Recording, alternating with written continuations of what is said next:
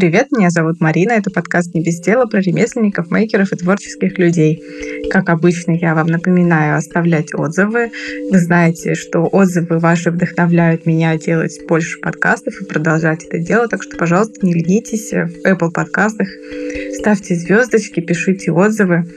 Если же вам хочется материально поддержать подкаст, то проходите на Patreon, подписывайтесь. И большое спасибо всем патронам за поддержку, особенно Олегу, Анжеле и Любе. И, кстати, у этого выпуска есть видеоверсия. Она доступна по подписке на Патреоне. Сегодня вы слушаете Машу Олегожину. Маша хочется сказать, студентка, комсомолка, вот это все, да? Она художник, аниматор, иллюстратор, режиссер, преподаватель в школе дизайна, высшей школы экономики, создатель трэш, создатель, ладно, украшений из мусора просто, я так скажу. Привет, Маш. Привет! Я все твои заслуги перечислила или есть еще что-то? Есть э, формулировка, которую я недавно себе придумала, и она как мне кажется, собирает в себя все, все вот эти ипостаси и грани, и чаще всего отражает мое любимое состояние и деятельность. Это такой... Э, звучит как... Я стала в последнее время так представляться, как э, Мария, здравствуйте, куратор воображаемых проектов. Вот, что какие бы они ни были, они очень всегда из разных сфер. Мне, мне, в принципе, нравится проектное мышление и проектирование, наверное, как форма э, существования даже, возможно.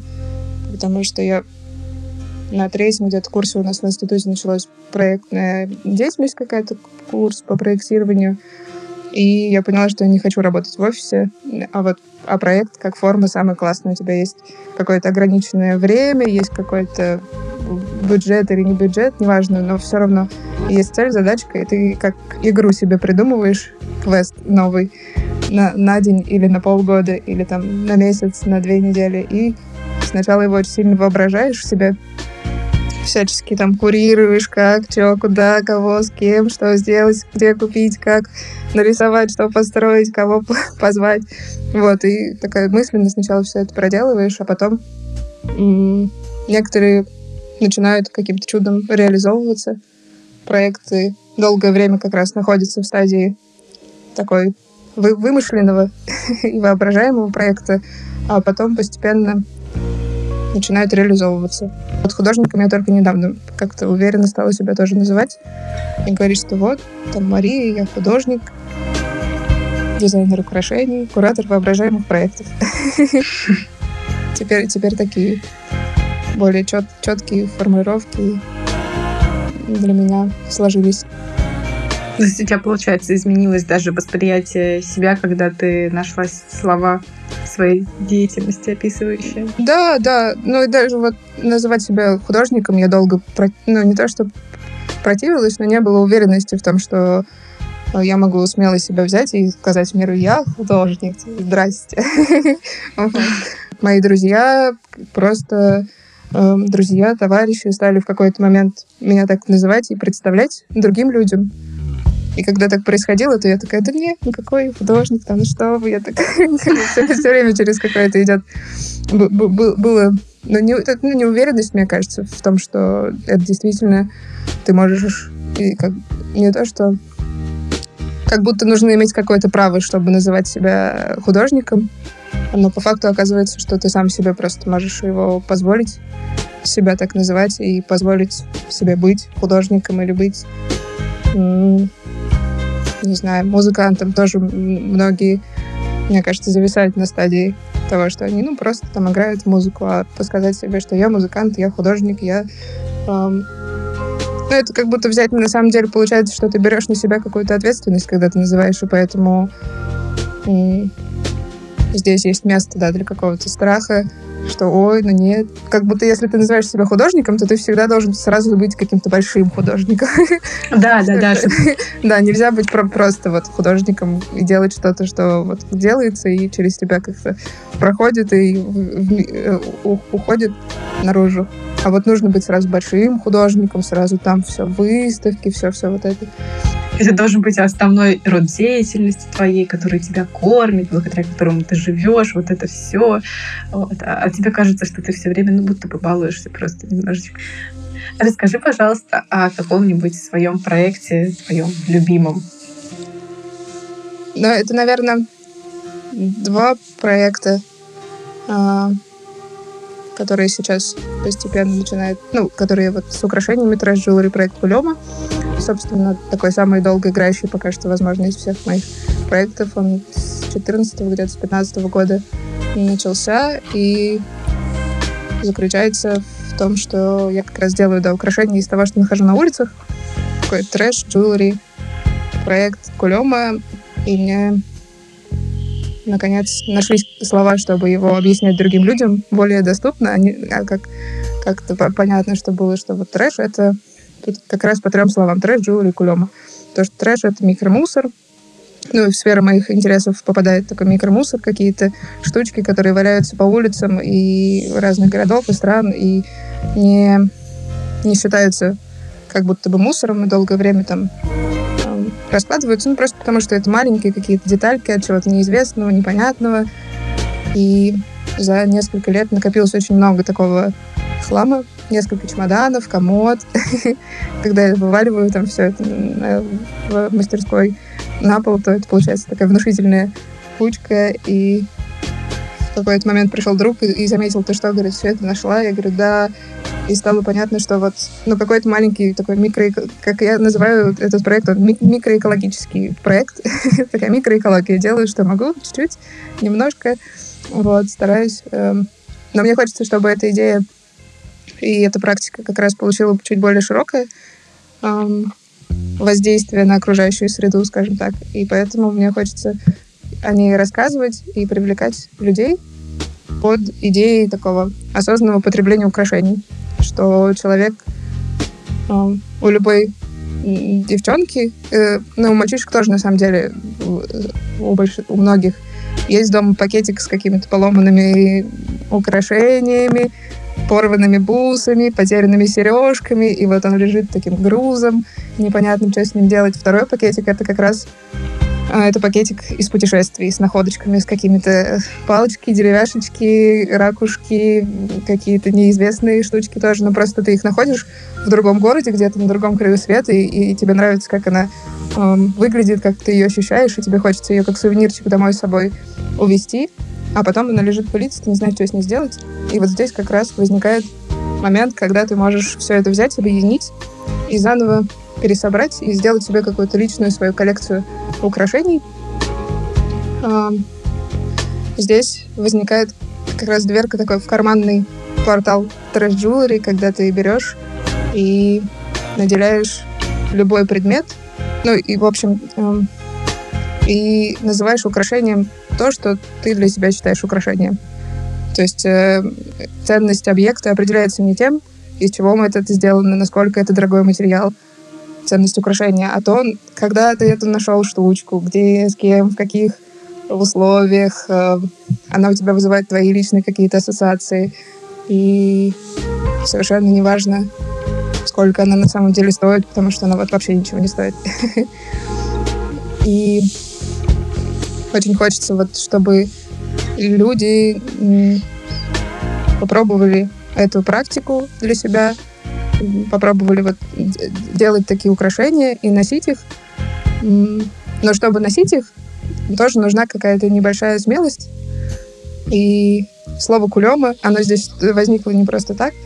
Оно э, обозначает такого неловкого, неуклюжего человека, немножко странного какого-то, когда вот в детстве меня так часто называли, когда делала какую-нибудь глупость, какую-то странную, но в целом безобидную. То есть ты что-то накосячила, что-то ну, вроде повеселилась или что-то такое, и тебе в ответ прилетает, ну ты кулема. а ты там что-нибудь погладила каким-нибудь горячим утюгом какую-нибудь важную тряпку или ходишь с кастрюлей на голове или еще что-то построила там из папиных... Э... Ну, это вот все немножко про игру. И носить такие украшения, как мне кажется, это тоже возможность позволить себе немножко поиграть в какого-то странного себя и тем самым чуть-чуть себя освободить. Вот и сделать как мне нравится формулировка тоже про такие украшения, что это, э, в принципе, такой театр самого себя, когда ты одеваешь какую-то странную вещь, и ты выходишь, и ты знаешь, что у тебя на шее какая-то странная вещь. и твое настроение и состояние, оно немножко улучшается, и тебе хочется по-другому идти, и ты начинаешь себя иначе подавать в мир. Это часто становится поводом для разговоров с людьми, потому что они смотрят на как твои железки странные, такие, или какие-то знакомые предметы, да, там периодически э, вот я люблю использовать бегуди или прищепки в украшениях, поломанные, либо части их. Вот у меня есть, например, колечко. Оно сделано из поломанной прищепки. Вот. А это из, просто из проволоки, из куска проволоки. Да, это я уже обратила внимание, да. Вот это тоже из стяжки металлической, такой обычный, который раскладывается и потом на любой размер, э, на любой палец надевается. И вот как бы позволить себе такие выходки странные, позволить себе такое радикальное самовыражение. Мне хочется, чтобы через украшения люди могли себя так проявлять и делать какой-то экологический небольшой вклад, чтобы трэш джулери, вот это самое, самое сложное во всем этом э, произношении слова.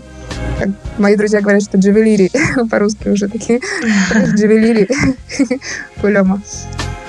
Вот, оно все собирается. И мне хочется очень дальше развивать этот проект, делать, э, сделать трэш джулери ателье, чтобы люди как раз могли приносить туда свои э, находки, помогать им расхламлять свои квартиры от того, что не нужно, и делать вместе с ними, либо для них какие-то их личные новые коллекции.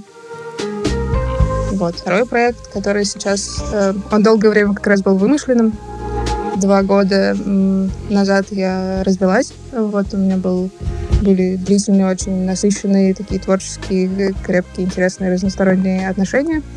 А, и они закончились, это нормально. Вот. И мне хочется сделать выставку про развод как явление, про то, что это что это, в принципе, такое. Ну и в целом развод у нас достаточно так, такая стигматизированная тема в России сильно стигматизированное, что если ты развелась, то все, особенно по отношению к девушкам, которые находятся в разводе, то это сразу носит какой-то как будто печать э, вот печать разведенки на тебя вешают, и как будто ты какая-то, может быть, не такая, что это такое, недостаточно там любила, сил вкладывала, и вот это все. Ну, большой спектр, очень много стереотипов вокруг этого, очень много установок вокруг этого э, явления, с которыми мне хочется немножко побороться и рассказать людям, что развод — это нормально. Выставка будет называться «Это ты во мне или я?» и как раз посвящена такой части, в принципе, отношений, не только там разводу, а ну, мне в целом очень нравится изучать и творчески как-то осмысливать художественно отношения мужчин и женщин в мире, между лич, межличностные, семейные, несемейные, то, как они складываются, как люди находят взаимопонимание, как стоит его находить или как с ним.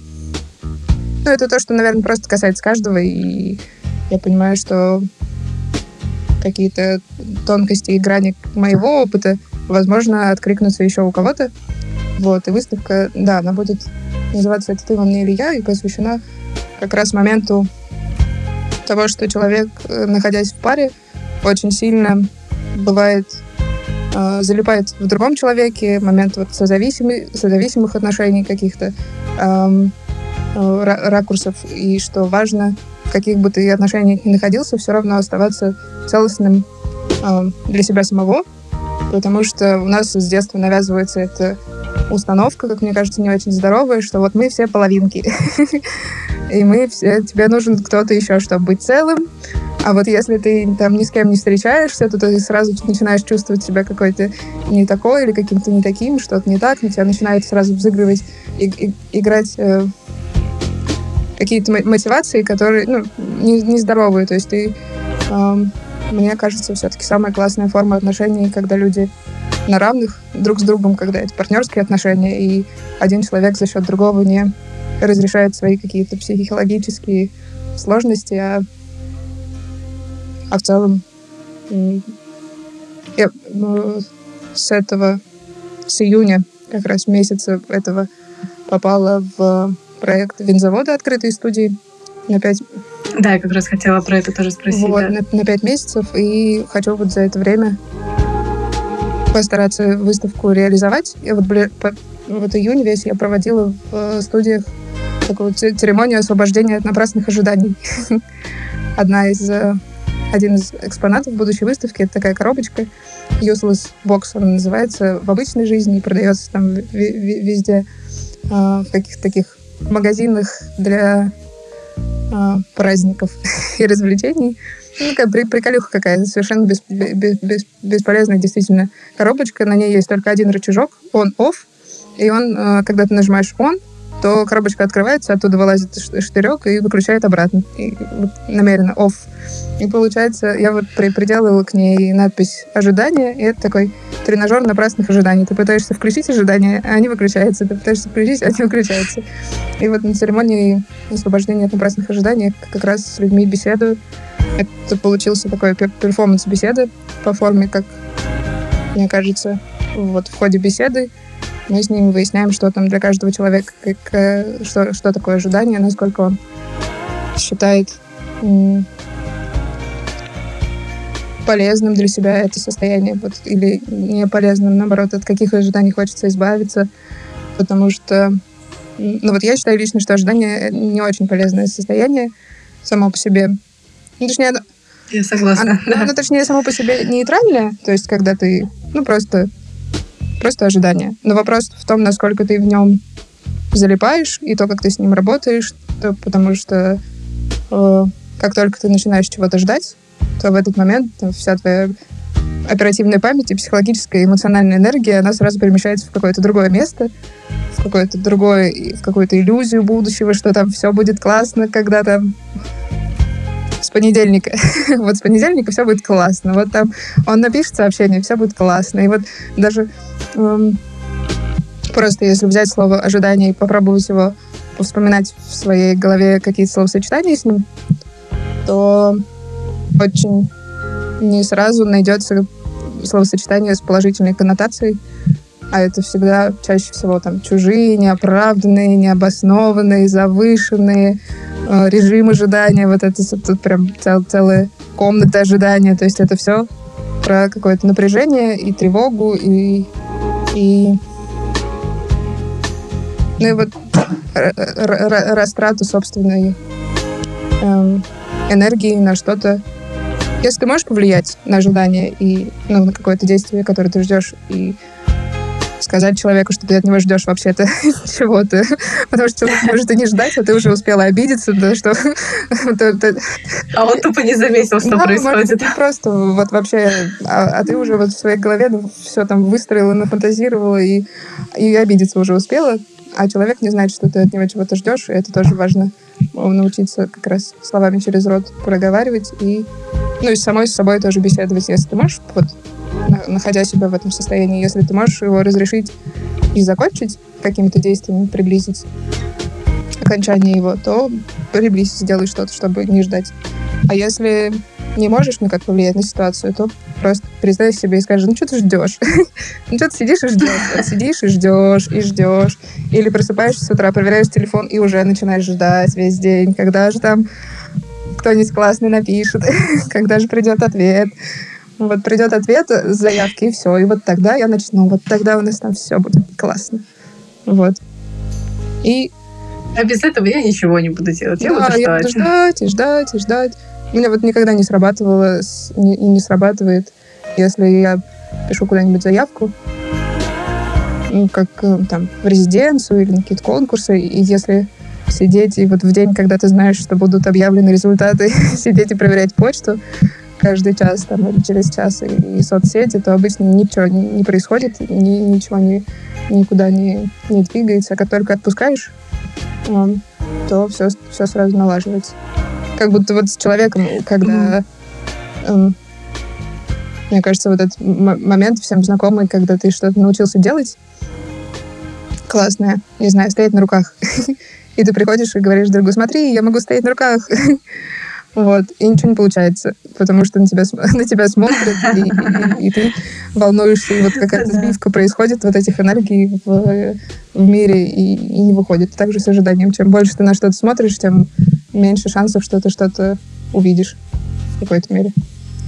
Это очень классная задумка с ожиданиями. Это действительно не хватает, мне кажется, людям, потому что ты постоянно чего-то ждешь. И даже когда ты осознаешь, что не надо чего-то ждать, все равно ты постоянно себя ловишь на том, что ты чего-то ожидаешь. А как ты попала на винзавод? То есть ты просто написала заявку и описала свой проект? Да, у винзавода есть прекрасный проект открытой студии. Они два раза в год делают набор, то есть два сезона за год проходят на пять месяцев. И да, там достаточно простая форма заявки. Там нужно заполнить э, анкету, сделать портфолио, эм, работ CV как художника и ну, немножко какое-то сопроводительное, по-моему, письмо там было. И я в прошлом году подавалась тоже, но не прошла. Тоже весной хотела попасть. И тоже с выставкой про развод. Там все как бы почти то же самое э, писала, но не прошла. Потому что как раз, мне кажется, я сильно ждала этого. И казалось, что вот сейчас тот момент, когда это должно произойти. Но прошел год, и это произошло, мне кажется, ровно тогда, когда нужно.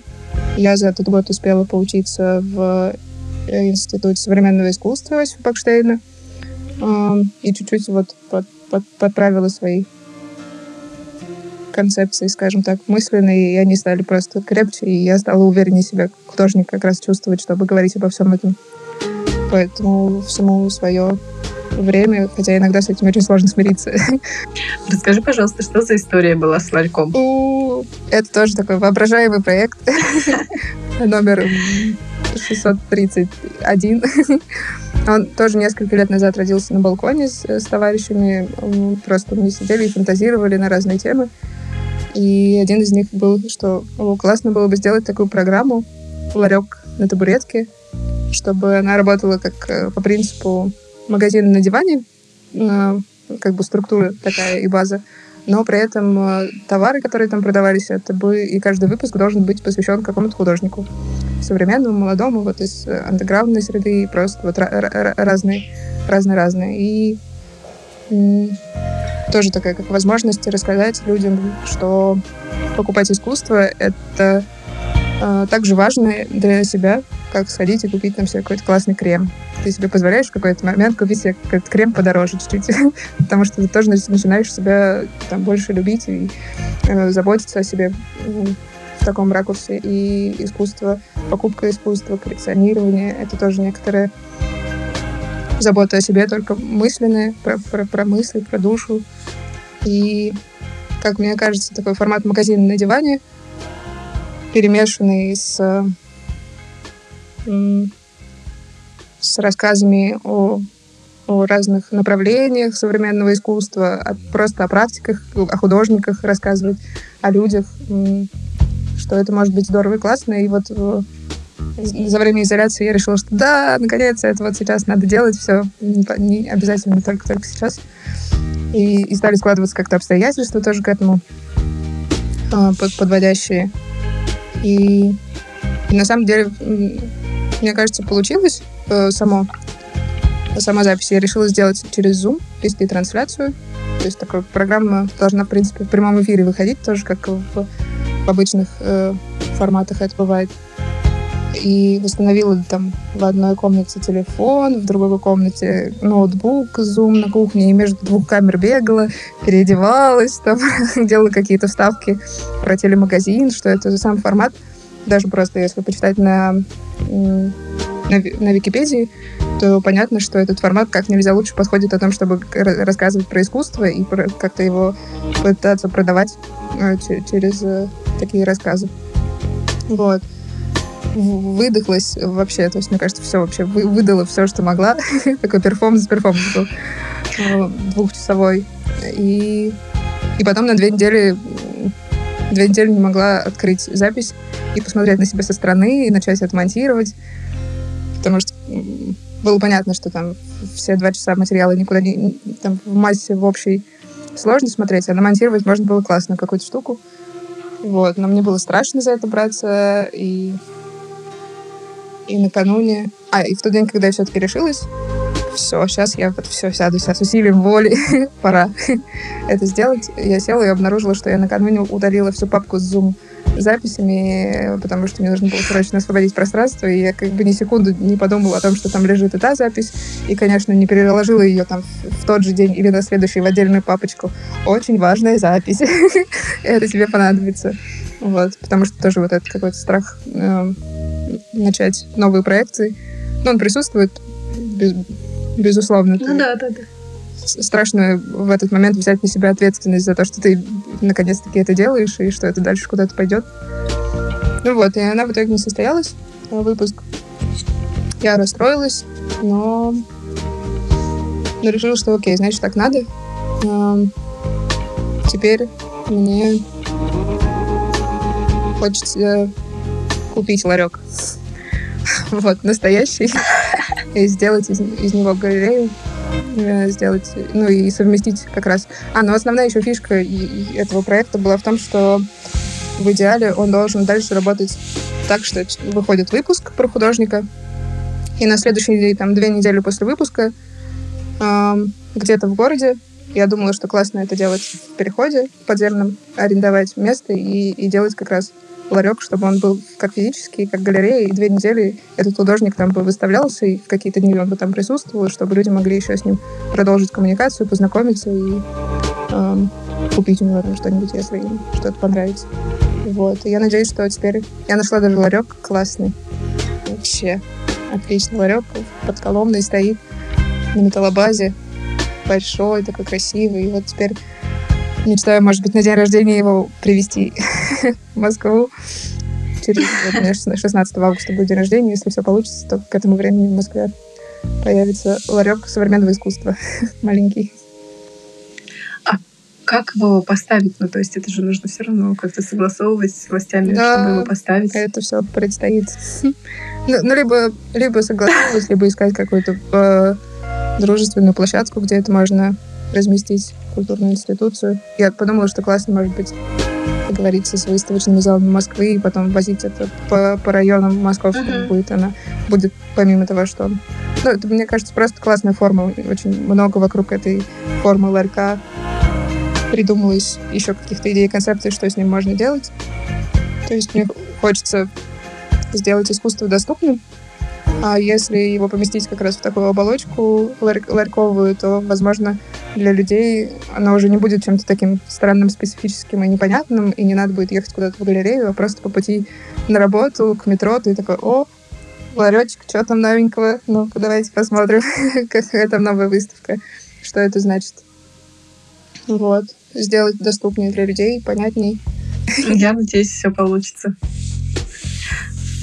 Расскажи, пожалуйста, о нескольких чужих в этот раз проектах, которые тебе нравятся или просто которые Да, есть такие. А, мне очень нравится, что делает Катя Робей. Это как раз а, такой один из основных подвижников contemporary jewelry в, в России, можно смело, мне кажется, так сказать. Они вместе с а, с Машей Стариковой и Сашей Павловской сделали в марте, открыли выставку в галерее на Солянке 9 марта, посвященную как раз contemporary украшениям эм, на разные гендерные вопросы и феминистические тоже вопросы. То есть contemporary jewelry, чем она отличается э, и чем она, в принципе, является, тем, что украшение, помимо утилитарной функции там, тебя украсить как-то и дополнить образ, оно начинает э, и несет в себе и, и, и э, ювелир закладывает, и или ты сам закладываешь, то есть является некоторым проявлением какой-то идеи или какого-то смысла, и ты, когда носишь такое украшение, то ты себя э, к этой идее тоже приобщаешь, как в футболке, не знаю, относят там с высказываниями или с какими-то штучками. Э, то есть здесь ты можешь через украшение проявлять свою позицию, социальную, художественную, человеческую, любую. А второй проект, который хочется тоже про который рассказать, это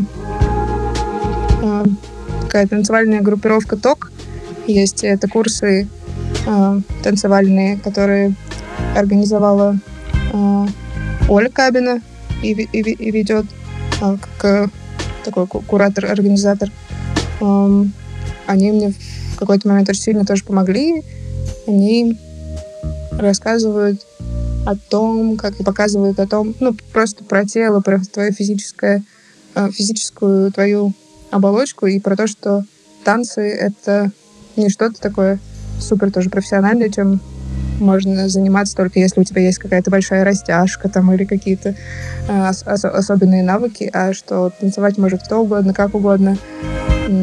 Главное научиться чувствовать свое тело, и они как раз очень хорошо про тело, про чувствование его показывают, рассказывают через упражнения, через м- разные тоже танцевальные практики. У них вышел курс лекций недавно классный по истории танца. И вместе вот с Таней они ведут очень такую важную, мне кажется, работу. Потому что если... Ну, потому что нас не учат чувствовать тело тоже свое по, по жизни. Особо ни, ни, никто, пока ты сам не начнешь уделять этому внимание.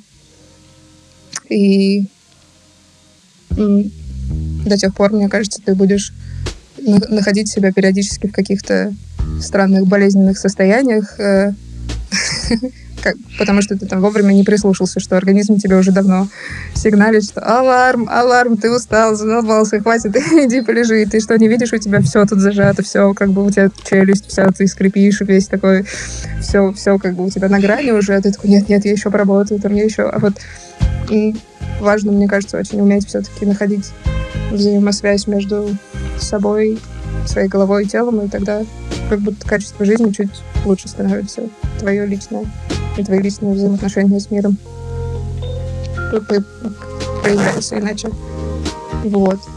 И очень хочется сказать, наверное, еще про Наташу Мельник, мою подругу. Мы с ней делали несколько проектов. Наташа такой необычный, э, необычное у нее ремесло, необычное искусство, которым она занимается. Она делает картины, используя гвозди и нитки. То есть это такой стринг-арт называется. А, мой любимый факт про Наташу, что она может э, забить за час 800-900 гвоздей.